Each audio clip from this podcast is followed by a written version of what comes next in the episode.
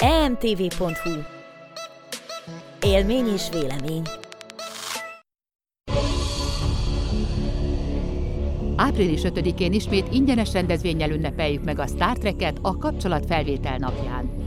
Az űrszekerek közösség találkozó részletes programjáért kattints az akapcsolatfelvételnapja.hu oldalra.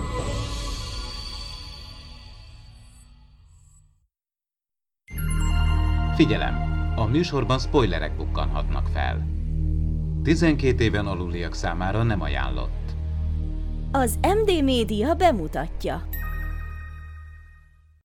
Ez itt az Impulzus Countdown, Az űrszekerek közösségi flotta Star Trek kibeszélőjének külön kiadása. Szervusztok, kedves hallgatók! 2020-ban is Impulzus Countdown műsorokkal gyúrunk az idei kapcsolatfelvétel napjára. Az első külön adásunkban Markovics Botond a vendégünk. Szervusz Botond, üdvözöllek az Impulzusban. Sziasztok! Brandon Hackett néven találnak meg téged a könyves polcokon, ugye? Így van, így van, ez, a, ez az írói álnevem. Na mielőtt még ugye belevágunk itt abba, hogy milyen téma lesz a kapcsolat felvétel napján, és hogy miért hívtunk oda, repüljünk vissza a kezdet kezdetére, és próbálj vissza emlékezni, hogy mikor lobbant fel benned a láng, hogy neked írni kéne. Ha jól láttam, 2002-ben publikáltál először, de gondolom jóval ezelőtt már te ilyen irányba tendálódtál. Így van, hát így igazából már 8 éves koromban elkezdtem írogatni, viszonylag így, így korán kezdtem el könyveket olvasni, meg hát ugye 6 éves koromban láttam a Csillagok háborúját, és az úgy valószínűleg így, így végleg megfertőzött. Igen, 8 éves koromban így mindenféle ilyen, hát ilyen filmes, könyves utánérzés történeteket írtam, tehát ilyen Jedi visszatérnek a folytatását, tehát ilyen apróbb, rövidebb novellákat, ilyen három, három oldalban kibontott cselekménnyel. Aztán utána meg sokáig képregényeket rajzoltam, tehát így szerettem rajzolni, úgyhogy vegyítettem a kettőt, aztán rájöttem, hogy annyira azért nem vagyok jó rajzoló, vagy nem, nem olyan jók ezek a képregények, úgyhogy visszatértem a íráshoz, és ez nagyjából olyan 13 Van még ilyen? koromban. Képregény egyébként, vagy megsemmisítetted ezeket hát, a... meg, megvannak, de mindig ha előkerül, akkor mindig úgy, úgy képzelem, hogy azért nem voltam már olyan rossz a vége fele, de aztán így amikor megnézem, akkor, akkor azért látom, hogy hát ez nagyon messze volt a, a profi szintől, tehát hobbi szinten elment, tehát megrajzoltam még Fazekas Attila előtt, a Jedi visszatért is, így a saját kettelése, de hát azért nem, nem lett olyan jó, pedig ugye elég sokat lehetett ilyen képkockákból másolni. Szóval vannak, de, de így valahol így a fiók mélyén. És ezt a szűkebb baráti körül élvezheti, vagy ők se, esetleg van rá hát, se, hogy még, elhoz nekünk még ők se. kapcsolatfelvétel hát, napjára. Egyébként megmutatnám, csak szerintem nincs, nincsen nagyon értelme, tehát annyira nem, nem, nem olyan extra dolgok. Mondjuk Star Trek-et azt egyébként pont nem, nem rajzoltam sose, ennek oka van, mert akkor még azért tizen, tizenévesen nem nagyon láttam Star Trek-et, tehát csak ilyen messziről, tehát ott szája álmodoztam róla, megolvastam cikkeket. Tehát azért Magyarországra még akkor messze nem ö, szivárgott be elérhető módon. Na jó, nem nyomasztalak tovább ezzel a képregény problémával. Viszont a kapcsolatfelvétel napján transhumanizmus a Star Trekben lesz a téma, Dave lesz a műsorvezető, és Magdival fogsz még beszélgetni, és ha jól láttam neked a, a munkásságodban, nagyon fontos ez a dolog, poszthumán létezésről írsz, illetve transhumanizmusról. Szerinted a, a közeljövőben ez egy égető kérdés lesz nekünk itt a, az emberiség szintjén, hogy ezzel foglalkozzunk, vagy ez egyelőre csak a skifiknek a, a terepe marad? Hát azért közeljövőben talán, talán még nem. Nyilván elképzelhető, hogy milyen mindenféle beültetések, implantok azért majd, majd lassan elő, előkerülnek, amikor a, az ilyen technológiai eszközeink beszivárognak a, a bőrünk alá, de azért még ez nem, nem hiszem, hogy a közeljövő lenne. De aztán ki tudja, mert olyan gyorsan változik a technológia, megfejlődik a világ, hogy igazából sose lehet tudni. De szerintem ez még azért a távolabbi jövő. Hát ugye itt a, a transhumanizmusban azért beletartozik a emberi életnek a, akár a kiterjesztése, vagy pedig a halhatatlan tétele, és sok minden egyéb, akár emberi tudat digitalizálástól kezdve, tehát ezek felé azt mondom, hogy haladunk, aztán ezt nem lehet tudni, hogy melyikben mikor történik áttörés, de azért szerintem ezek még odébb, odébb van. De egyébként hogyan foglalnál állást ezt? Minél jobban szorgalmaznád, és azt mondanád, hogy ez kell nekünk, vagy azt mondanád, hogy hát azért maradjunk meg bizonyos szinten a természetes valónkban. Ez egyébként egy nagyon, nagyon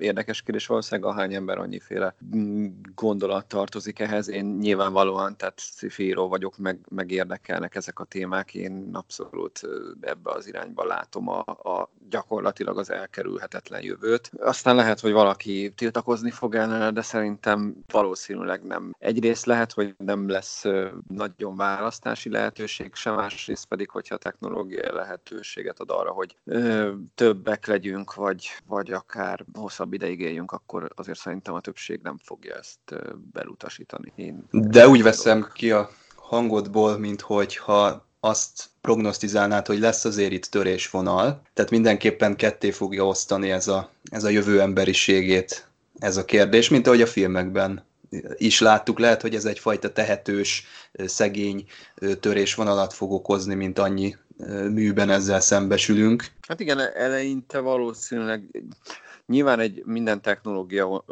úgy indul, hogy azért főleg a új technológiák, hogy nagyon sokba kerül a kifejlesztése, és emiatt a kezdeti indulóvár is. Hogy a költsége is nagyon magas, de aztán ahogy így fejlődik a, az egész, meg egyre inkább eltéred, úgy egyre olcsóbb lesz. Tehát itt, itt lehet, hogy sok, sok kérdés van ilyenkor nyilván, tehát ha most, most kiválasztunk, tudom én, ha lenne valami akár szer, vagy valami technológia, amivel ki lehet terjeszteni a, a emberi élettartamot, akkor nyilván először a gazdagoknak lesz ez a kiváltság. Az a kérdés, hogy ez mondjuk le tud-e, lejjebb tud-e szivárogni a közép vagy az alsó rétegekbe is, tehát ezek már ilyen rendkívül érdekes társadalmi kérdések és problémák, meg hogy mondjuk akinek a kezébe jut ez a technológia, az mennyire akarja, hogy ez elterjedjen. Mert ugye itt már olyan technológiák kezdenek majd előjönni, amik azért elég komoly hatalmat adnak a tulajdonosaik kezébe. Most elég csak a, akár így a megfigyelő rendszereknek a fejlődését is, hogy mennyiféle információt lehet feldolgozni, vagy nyomon követni.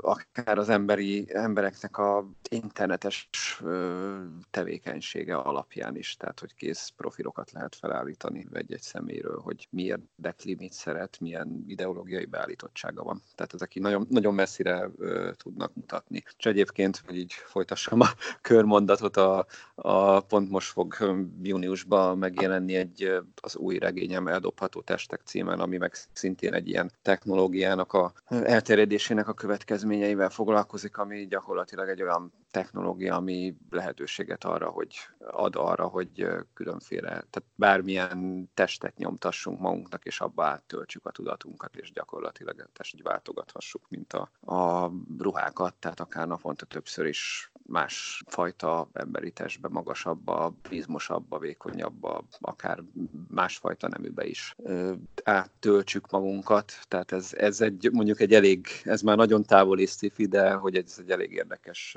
játék volt, elméjáték volt, ezt végig gondolnom, hogy ez milyen következményekhez vezethet a, a jövő egy kitalált társadalma számára. Ez is ugye transzhumán, transhumanizmusnak egy fontos témája.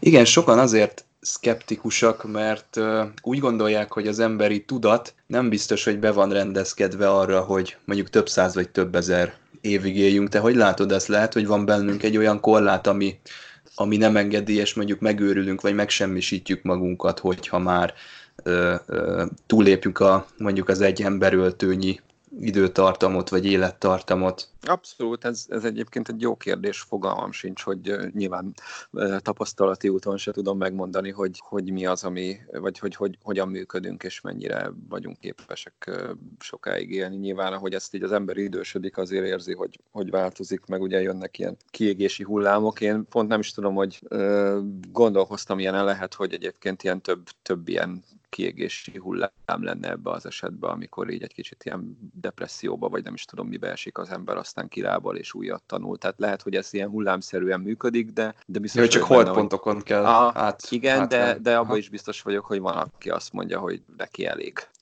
mondjuk a mit 80-90 vagy mondjuk 100 év, de azért itt nagyon fontos azt megjegyezni, hogy mivel össze vagyunk kötve, drótozva, a, tehát a tudatunk a testünkkel, ezért sokszor a, az, hogy elég, az azzal is együtt jár, hogy, hogy ugye a testünk elhasználódik, megöregszik, és akkor már annyira nem, nem élvezetes a, az élet, hogy azt mondja az ember, hogy szeretnék még. Úgyhogy ez lehet, hogy ha, ha mondjuk meg lehetne akár állítani az öregedést, vagy pedig fixálni egy, egy normális, friss, egészséges állapotot, akkor lehet, hogy egész másképp reagálna rá az emberek többsége, tehát szerintem ezt se tudjuk pontosan, hogy ez hogy melyik mit okoz. Egy biztos, hogy szerintem azért ugye a általánosságban az emberiségben benne van ez a vágy, hogy valahogy elkerülje a halált, vagy legalábbis minél inkább kitolja az emberi létezést. És most ezt egy átlagban mondom, mert nyilván van, aki azt mondja, hogy ő neki nem kell, nem érdekli, megunta az egészet, nincsenek már céljai, de van, aki meg folyton talál magának új célt, és szeretne még, még tapasztalni. Tehát ez, ez egyébként szerintem így a, hát nem mondom, hogy a következő évtizedek, de még lehet, hogy ennek az évszázad második felének egy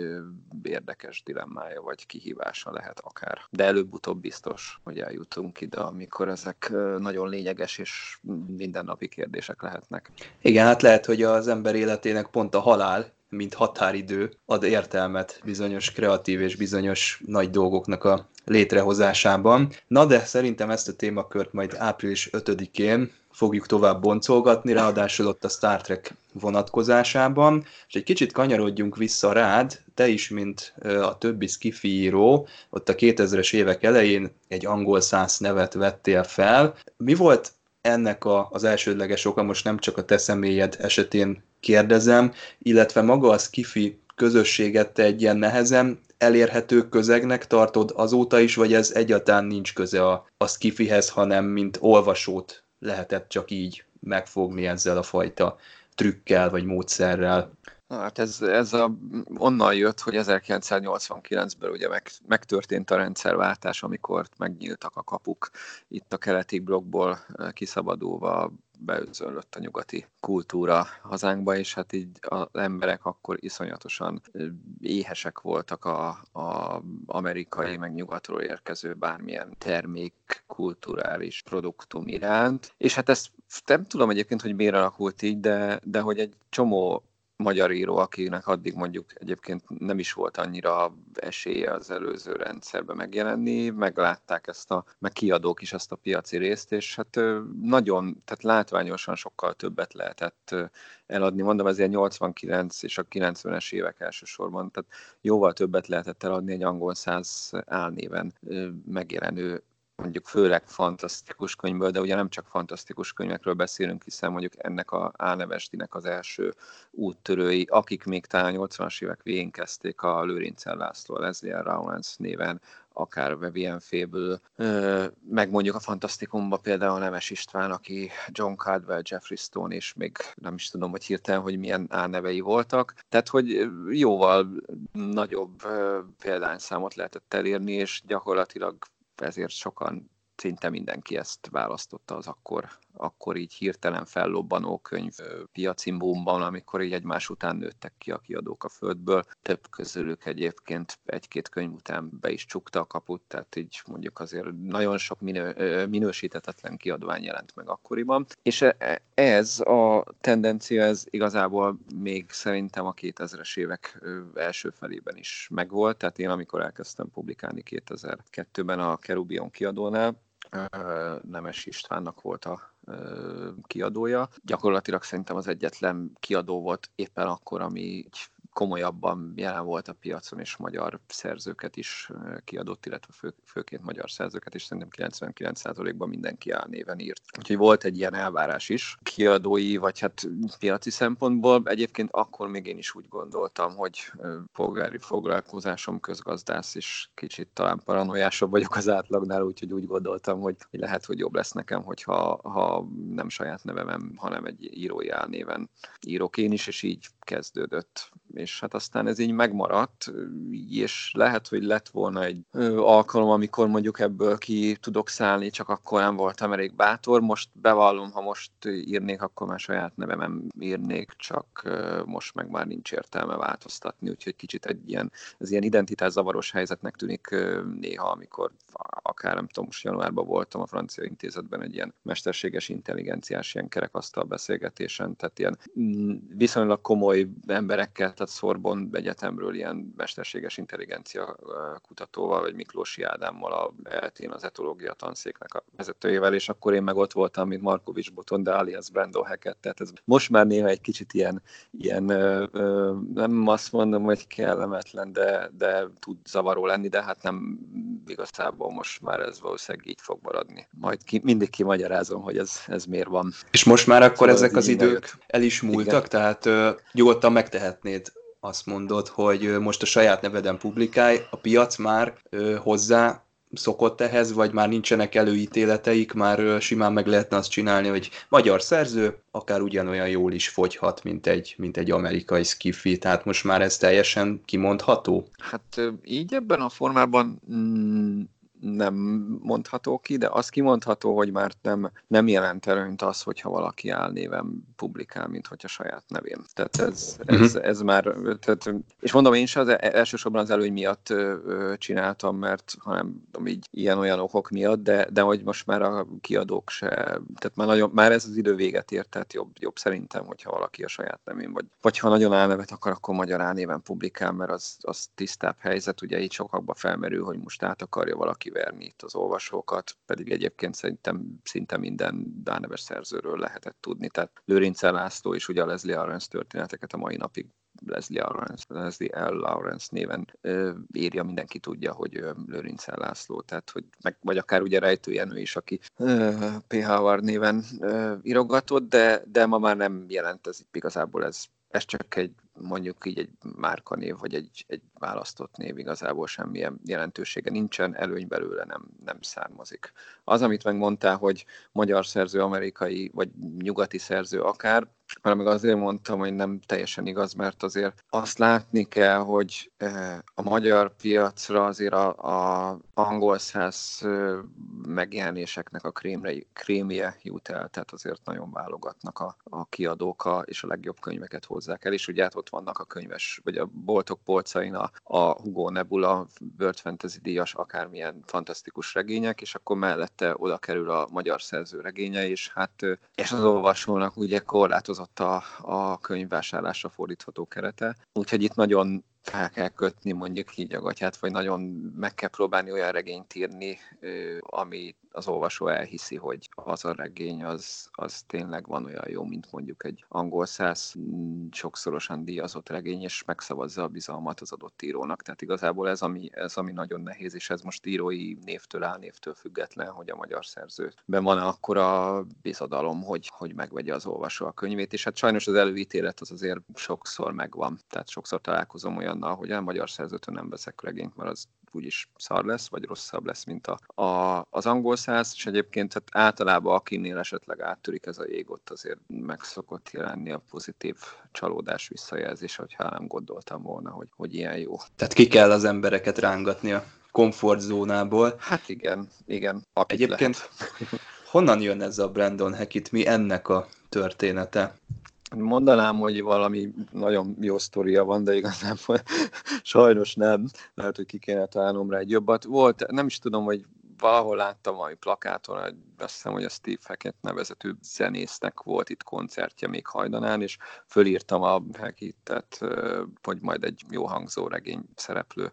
Valami későbbi regényre így, így szereplő névnek, aztán hát amikor meg kellett választani egy nevet, akkor valamiért ezt, ezt választottam. A Randall az meg nem tudom, hogy jó passzolt hozzá, az egy meg egy B betűs név, azt meg gondoltam, hogy a botonthoz passzol. Tehát így nagyjából ennyi, tehát ez egy ilyen hirtelen jött választás volt. Említetted itt még, hogy a Star Wars az egy nagyon nagy lökést adott neked, Körülbelül mikor láttad ezt, és mikor, mikor gondolom az új remény, vagy a, a, a ma új reményként ismert Igen. filmről beszélünk. Te ezt, ezt még annak idején láttad, vagy később, illetve moziba, vagy képernyők előtt tudtad ezt átélni?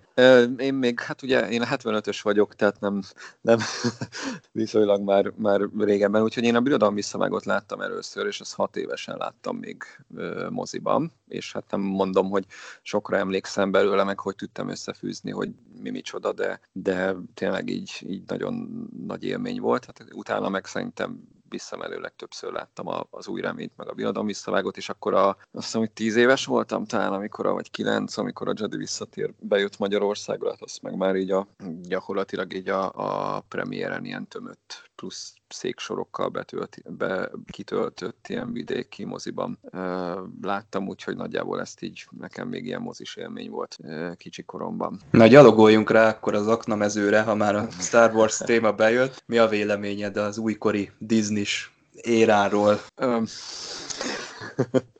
Ez egy gonosz kérdés volt, nem? Egyébként nem csak hát nagyon Próbálom magam ilyenkor mindig visszafogni. Én nagyon szeretem meg... Jól kezdődik. A, igen, a Zsivány egyest kezdjük a jó részével, tehát szerintem az, az nekem egy nagyon pozitív, és az hát gyakorlatilag az egyetlen pozitív élményem itt a Disney érából, viszont az nagyon, tehát az kifejezetten én így oda tudom rakni a, a három régi film mellé, tehát így az tökéletesen mindenben szerintem kiegészítette. Hát az új filmeket igazából nem jók. Igen, nem szeretném, ha öncélúnak tűnne a kérdésem, mert Igen. arra akarnék rákanyarodni, hogy Szerinted egy ilyen franchise-t napjainkban, mint a Star Wars, hogyan lehet fenntartani úgy, hogy hogy a rajongók, és ez nem csak a Star Wars-ra vonatkozik, mert rengeteg produkció küzd azzal, hogy a kor rajongók ö, lemorzsolódnak, elveszítik a, a hitüket, és ö, annak az oltárán, hogy új nézőket vonzanak be. Mi a jó egyensúly ebbe létezik egyáltalán, vagy, vagy, vagy még radikálisabban azt mondjuk inkább ki, hogy ne nyúljunk hozzá semmihez, és maradjon minden úgy, és találjunk ki új dolgokat. Egyébként egy nagyon nehéz kérdés. Nekem nem is, én abszolút nyitott vagyok a, a tehát mm, ilyen folytatásokra, meg, meg nem ragaszkodom annyira a régihez. Egyébként itt nagyon jól párhuzamot tudok vonni a Star Wars meg a Star Trek kapcsán. Itt a, a, a két új Star Trek sorozat, ugye a Picard meg a Discovery, amik szerintem, és tudom, hogy ezzel valószínűleg nem mindenki ért egyet, de szerintem ők viszonylag a lehetőségekhez képest jól nyúltak hozzá a, a világhoz és a régi sorozathoz, míg a, tehát volt láthatóan koncepció, hogy mit akartak, most független attól, hogy ez kinek hogy tetszik. Nekem a, a Star Wars 7-8-9-ben az volt a fő bajom, hogy láthatóan akartak filmeket, de, de nem tudták, hogy miért akarják ezeket a filmeket, csak azon túl, hogy pénzt szeretnének bevételt meg a, a franchise pörgetni, és úgy valami, nem tudom, nem azt mondom, hogy a szív hiányzott belőle, mert, mert nyilván aki csinálta azoknak úgy, tehát akik csinálták, ott benne volt minden, amit gondoltak az egészről, de valahogy nem, ére, nem tudtam, és szerintem ők sem nagyon tudták, hogy mit akartak. Tehát azért itt a Star Wars ugye trilógiákból gondolkodik, itt láthatóan nem volt koncepció. Te össze-vissza egymásra dobálták a három filmet, aztán ez látszik is, amikor a harmadik részben már kinyugban előrángatták a pápát. Tehát ezt, ezt egy normális világban ezt akkor fölépítik a első pillanattól kezdve a megjelenését, nem amikor kiderül, hogy a nyolcadik rész végén már nem maradt értékelhető semmilyen antagonista szereplő, vagy gonosz, akkor, akkor húzzuk elő a, az egyébként már meghalt Palpatine, tehát ezzel tönkretéve a hatodik résznek a fináliát is, tehát hogy itt engem ez zavart, és ennyiben egy kicsi remény sugár, sugár volt nekem a Mandalorian, ami nem volt azért messze tökéletes, de, de sokkal többet megértett abból, hogy mi a Star Wars, mint, mint a hetedik, nyolcadik, kilencedik rész. Talán az egyik kulcskérdés a megújításnál a nosztalgia és az új elemeknek a, az egyensúlya, de ez kicsit előrevetíti azt a kérdést, vagy azt a helyzetet, hogy régi dolgok nélkül nem lehet érvényesülni, tehát nem lehet teljesen új történeteket kitalálni most már a jövőben, hanem mindig kell egy kis nosztalgia, mindig kell egy kis fanservice csepegtetés, amitől, amitől bevonzuk a, a rajongókat, meg a régi öregeket? Nem tudom, egyébként ez egy nagyon érdekes kérdés, néha nekem már így kicsit elegem van abból, hogy, hogy tényleg teletűzdelik mindenféle ilyen motivumokkal, easter a, a egyes filmeket vagy epizódokat, mert én biztos van olyan, aki ember, aki kívülről fölismeri, vagy azonnal felismeri az összes ilyen apró utalást. Én nem emlékszem mindenre, tehát meg néha zavaróan túl sok ö, is, és nem tudom, tehát nekem nincs arra annyira szükségem, simán elrugaszkodhatott volna a Star Wars is egyébként, mondjuk azon túl, hogy a 7-8-9-4 ezt a 9 részbe kellett fejezni, de hát ha most már majd elmernek rugaszkodni, de hát mondjuk ahogy a híreket olvasom, így kapaszkodnak a keresik az, hogy mi az, ami népszerű, tehát nem az van, hogy van egy jó sztori, amit na ezt csináljuk meg, mert ez tényleg jó, hanem egyszerűen keresgélik, hogy mibe van pénz vagy, vagy lehetőség, tehát ez meg nem biztos, hogy, hogy jó út, tehát igazából történetek kellnének a, a adott világ keretei között, ami, amik működnek. És mondom, ezért az előbb említettem, hogy szerintem a Star Trek ebbe meglepően előrébb jár. Én most a, nézem hogy a Picard sorozatot, ami szerintem nem tolnak bele annyi fanszervizt, vagy, vagy csak én nem ismerem fel, de nyilván tele van apróságokkal, de hogy, hogy nem tolják tele régi szereplőkkel, és nekem úgy meglepően jól működik az egész. Tehát egy érdekes tovább gondolása a 25-30 évvel ezelőtti eseményeknek. Tehát én nekem az kifejezetten például tetszik, és egy nagyon jó iránynak tűnik. Na, akkor maradjunk is itt a Star Treknek a területén.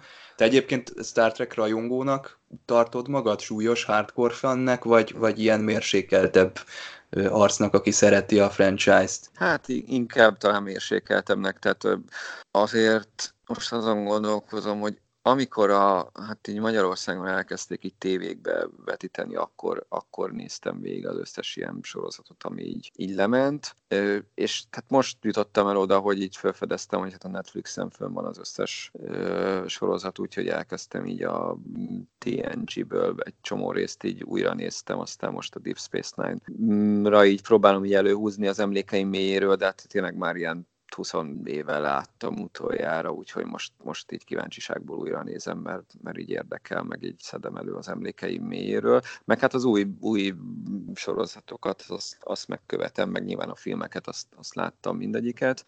Úgyhogy azt mondanám inkább, hogy mérsékel, tehát nagyon sok mindent láttam, de nem emlékszem rá, mert nagyon régen volt, és azért így nem hiszem, mit tudom én évente újra összes sorozatot, tehát azért ennél. Igen, mondjuk bármivel úgy vagyok, hogy, hogy annyi minden van, amit még nem láttam, nem olvastam, hogy kétszer meggondolom, hogy mi az, amit újra, amivel újrázok, ahelyett, hogy mondjuk valami új dolgot néznék. Említetted, hogy még a Discovery is elnyerte a tetszésedet, ami hát sok rajongót azért kiakasztott. Mi a helyzet a Kelvin filmekkel, amik ugye a moziban ö, törtek be, és, és hozták be újra a Star Trek-et köztudatba? Ugye azok a filmek is kapnak hideget, meleget. Most már egy kicsit azért elfogad, a közönség így, ahogy eltelt egy évtized, de, de azért vannak még régisebbek, amik nem akarnak múlni. A, a Abrams féle filmekre gondolsz, vagy az új? Aha, Aha. igen, arra, trilógia. Ja, ja, jó, igen, hát ez, ez egy nehéz kérdés, mert Szükséges rossz, ami nélkül ö, nem támadhatna föl a Star Trek, vagy, vagy pont így kellett, és pont, pont erre volt szüksége a, a franchise-nak? Nem, nem tudom, szerintem nem egészen ez volt az az irány, tehát elvitt vitték a filmeket egy olyan irányban, ami nagyon ilyen akciós és nagyon, nagyon ilyen laza, kevésbé moralizáló, kevésbé Trek-es, inkább ilyen, ilyen kalandos vonulat volt. Tehát nem tudom, szerintem ilyen nem volt a Star Trek talán, talán sose. Szórakoztató, tehát megnéztem mindegyiket. Nem, szerintem nem volt annyira jó egyiknek se a, a sztoria, voltak jó momentumai, de valahogy túl, túl akció filmesek, vagy túl ilyen túl nem, nem, nem egészen éreztem azt a Star Trek hangulatot, amit, nem is hangulatot, hanem, hanem uh-huh. eszenciát, amit kellett volna. Nem tudom, ha már egyébként ilyen minden áron ilyen mozgalmasabb filmet akart tudtak volna csinálni. Szerintem a First Contact, a kapcsolatfelvétele 8-as Star Trek film az, ami, ami szerintem ilyen követendő példa lett volna. Azt például háromszor láttam hajdanám moziba, annyira tetszett, sőt az volt talán így az első ö, olyan mozifilm, ami, hát, ami így igazán azt mondtam, hogy fú, ez most nagyon, nagyon betalált nekem. Tehát, hogy ott szerintem teljesen egybe volt a, a, mindaz, ami, amit a Star Trek jelent. Tehát feszes dramaturgia, tényleg meg voltak benne a akciójelenetek, de volt komoly tétje is, egy csomó morális kérdés benne, és, és nekem az a Star Trek filmek Star Trek filmje, tehát az a leg, leges, legjobban működő rész, és hát nem, nem vagyok benne biztos, hogy Értem, hogy más közönséghez lehet, hogy tehát mindig ez, ez egy alapvető probléma, hogy kihez akar szólni az adott film, hogy fiatalabb generációt szólít meg, és már esetleg gyorsabbnak kell lennie, de ez se feltétlenül ö, igaz, vagy ez se feltétlenül csak a eredeti sorozat, vagy a koncepciónak a lényegét egy kicsit feladva lehetne ö, megvalósítani. Ha érted, mire gondolok így. Igen.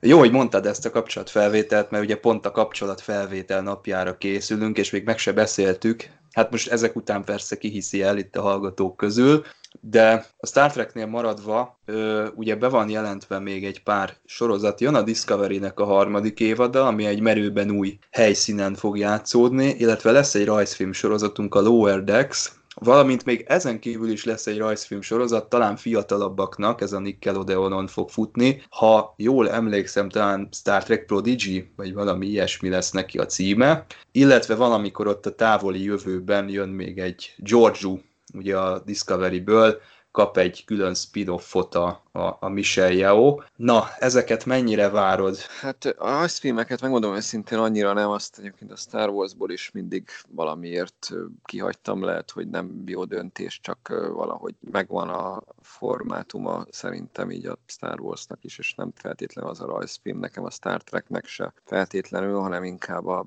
tévésorozat mozifilm, úgyhogy azokat nem igazán. A, Hát a Discovery harmadik évadot azt, azt várom, főleg amiatt, ami történt a második évad végén. Most nem tudom, hogy ez mennyire spoiler, nem spoiler, hogy mennyire ö, lehet erről beszélni, hogy mi ez. Mi az lehet, szerintem. Lehet. Jó, mert hát ugye ilyen messzire még nem merészkedett Star Trek sorozat, hogy így egy gyakorlatilag ilyen ezer éves, vagy nem is tudom, hogy mennyi, vagy 900, vagy valami ilyesmi időugrást tettek a jövőbe. Szóval ez egy nagyon merész vállalás volt itt a második évad végén, és hát logikus egyébként, mert valahogy ki kellett szedni a, a Discovery-t a, a gyakorlatilag az eredeti idővonalból. Mm, úgyhogy nem tudom, nagyon kíváncsi vagyok, hogy mit tudnak ebből kihozni, azért nagyon sok a buktatója, de pont ezért szerintem érdekes lehetőségeket rejt magában. Nagyot lehet vele bukni, hogyha nem, nem működik a koncepció, hogy milyen lesz a, a jövőbeli föderáció, vagy egyáltalán lesz-e még, meg milyen konfliktusok vannak. Hát a spin-off sorozat valószínűleg meg fogom... Hogy állsz a George igazán. karakterrel? Szereted őt? Nagyon, ez egy nagyon érdekes kérdés. Néha szeretem, néha iszonyatosan ripacsnak érzem az egész karaktert, tehát ilyen túl, túl játszottan, túl kemény, túl laza, túl minden túl. Szóval nem tudom, tehát megint a sztoritól függ. De igazából nem azért is örülök ennek az ezer éves ugrásnak is, mert, mert már így, így engem zavarnak ezek a, a meglévő idővonalakba beletuszkolt újabb és újabb sorozatok. Tehát azért és ezért szeretem a Pikárt, mert végre előrefele haladunk, tehát hogy valaminek a következményét vagy folytatását látjuk, megyünk tovább az időben, nem pedig próbálunk olyan események, meg sorozatok közé berakni még konfliktusokat, amiknek ugye nem lehetnek nagyon nagy következményei, mert akkor azok megsértenék az eddigiek eseményeket, tehát hogy ez engem kicsit így, így zavart, úgyhogy nem tudom, megmondom, hogy szintén kíváncsi vagyok, mit hoznak ki belőle, de azért nagyon, nagy, nagyon nem csigázott fel az ötlet, hogy, hogy most ebből meg lesz egy spin-off. De annak viszont örülök, hogy legyen minél több Star Trek sorozat, csak csak jók legyenek. A Discovery második évadában a nagy selling point az a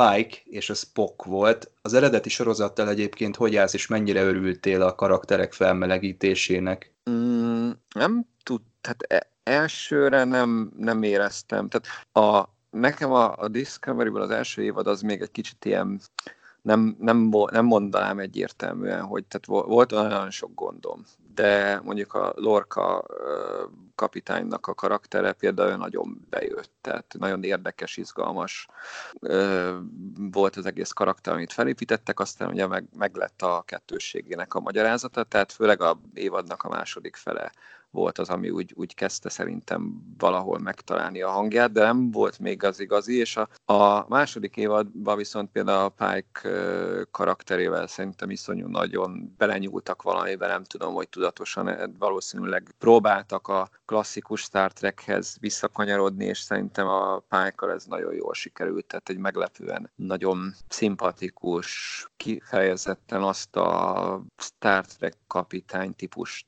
képviselt, ami miatt szerintem a Star Trek-ek működnek akár a... Nekem nagyon sokban megidézte a Jean-Luc Picardnak az egyenességét, elveit, tehát hogy nekem nagyon-nagyon jól működött a, a maga a karakter. Hát a, a Spockot viszont nem, nem tudom, ő, ő nekem egy kicsit ilyen ott volt, mert ő egy kicsit ilyen fanszerviznek tűnt, nem, őt nem éreztem még annyira mm, a helyén. Kár, hogy tehát ugye jobb lett volna, ha még több évadba is marad, de hát ugye nem tudott így maradni, mert az ugye elég furcsa lett volna. Mm, de a pályák nekem nagyon, tehát ő abszolút szerintem a, gyakorlatilag a második évadnak a nyerő karaktere volt, aki miatt én nagyon tudtam szeretni a legtöbb részt a, a, az epizódból, vagy az évadból. A Star Trek szerinted meg tud maradni egy ugyanolyan progresszív sorozatnak, mint az aranykorban, vagy ö, már trendeket követ jól és ízlésesen,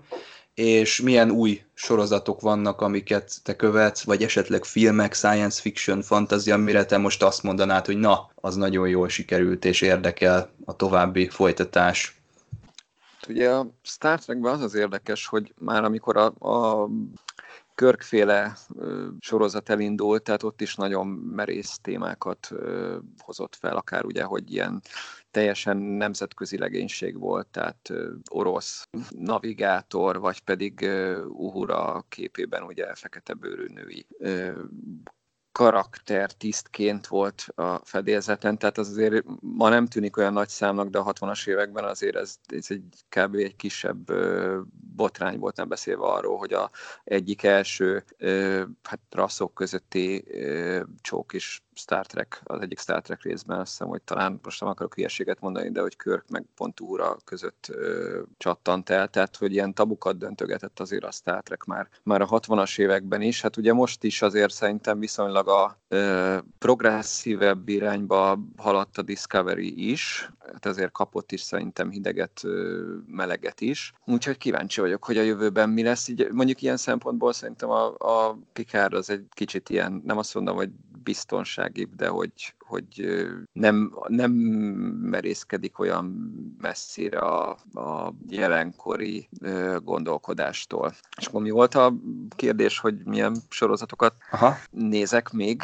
Igen, igen. Hát igazából változó, tehát a, viszonylag szerintem kevés egyébként a jó uh, science fiction sorozat, vagy nem, rosszul fogalmaztam, ami nekem nekem így maradéktalanul bejönne ellenben. Van egy csomó más, ami mondjuk nem tartalmaz fantasztikus elemeket, azok valahogy egyelőre jobbak. Hát az Expanse-t egyébként nézegettem, de azért nagyon le vagyok maradva, tehát még így a második évadnál járok, meg most azt hiszem a jövő héten, héten, vagy mikor is, 20, nem tudom, 6-án fogják az Altert Carbon valós halál sorozattak a második évada. Érkezik a Netflixre, arra kíváncsi vagyok, bár az első évad szerintem nem volt olyan jó, tehát én olvastam a könyvet, az sokkal jobban működött, hát így amit kihoztak belőle, az a felétől nekem így nagyon, engem nagyon elvesztett. Úgyhogy meglátjuk, hát a, a, a Pikárt azt megnézem folyamatosan, az most nekem így az, az igazából a utóbbi évekből a legnagyobb meglepetés, tehát így kifejezetten összeszedett és